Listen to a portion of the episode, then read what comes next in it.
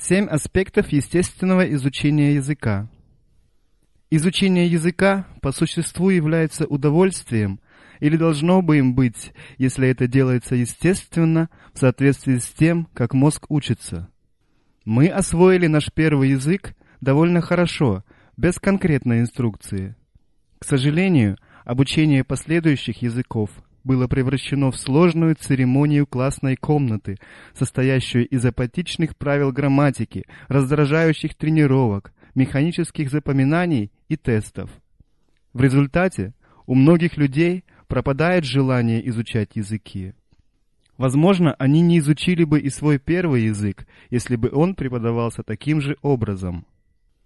Одним из самых инновационных исследователей изучения языков является Штефан Крашен, который указал, что знания языков приобретаются через осознанное восприятие, а не преднамеренный инструктаж.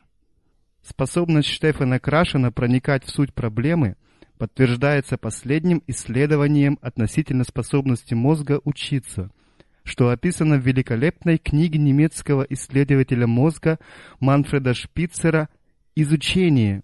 Человеческий мозг и школа жизни». Как говорит Шпицер, изучение имеет место в мозге, а не в школе. Вот семь понятий естественного изучения языка, которые отражают результаты новейшего исследования относительно того, как мозг учится. Первое. Мозг способен изучать языки. Доверьтесь этому. Мозг постоянно учится и фактически создан, чтобы учиться. В течение нашей жизни мозг сохраняет пластичность, создавая нейроны и нервные связи в ответ на то, что он видит, слышит и испытывает.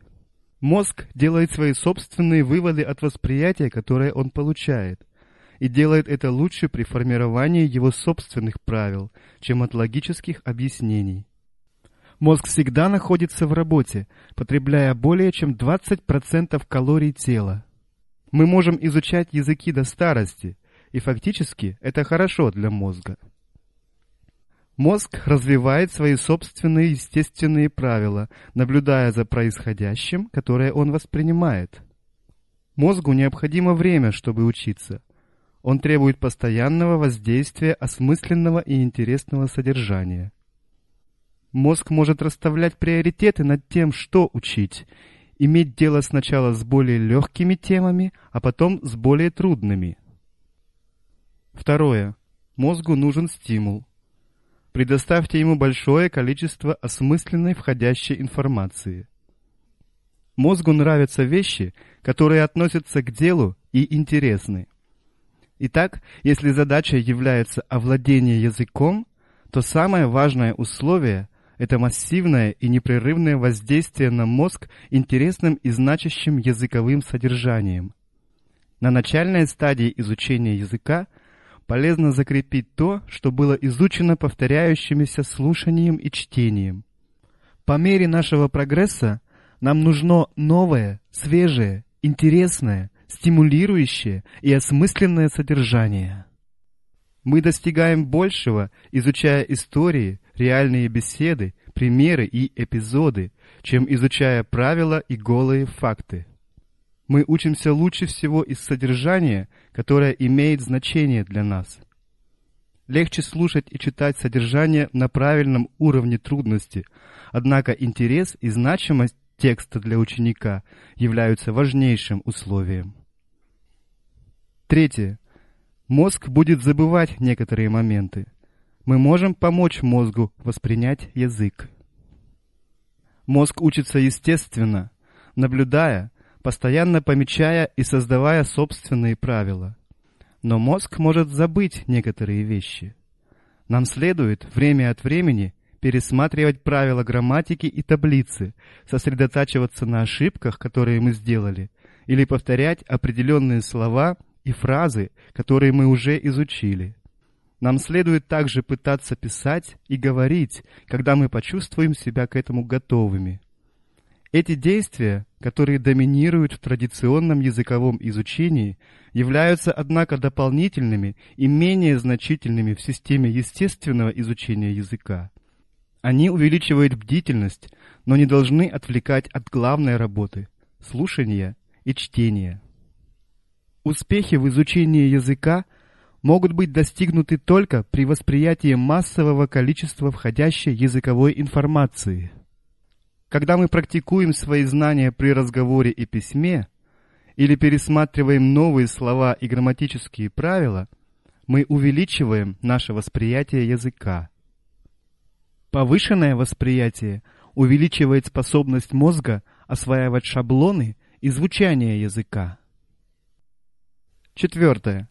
Учитесь использовать свои эмоции, чтобы увеличить эффективность изучения. Положительные эмоции возбуждают мозг и увеличивают эффективность изучения. Интересная история, энергично начитанная аудиокнига, человек, который нам нравится – Такие вещи затрагивают наши эмоции. Неинтересные темы изучения или излишняя негативная напряженность уменьшают эффективность изучения. Нам следует изучать содержание, которое нам нравится, и отказываться от неинтересного нам содержания. При изучении мы должны выполнять те задания, которые нам нравятся. Мы всегда должны комбинировать аудио с текстом и выбирать рассказчиков, голос которых нам нравится. Это облегчит многократное слушание. Нам должен нравиться язык, который мы изучаем, и как минимум некоторые аспекты его культуры. Пятое. Если вы будете учиться естественно, вы будете чувствовать себя мотивированным своим собственным успехом. Мотивация – основной двигатель изучения. Успех мотивирует, как и похвала. Любая обучающая деятельность, создающая разочарование, такая, как базируемая на традиционной грамматике изучение языка, может демотивировать ученика. В среде естественного изучения языка главная задача учителя состоит в том, чтобы поощрить ученика стать независимым от учителя, вместо того, чтобы навязывать ученику задачи или объяснения. Многие из нас хотят изучить другой язык, но скептичны к своей способности это сделать, потому что мы этого никогда прежде не делали.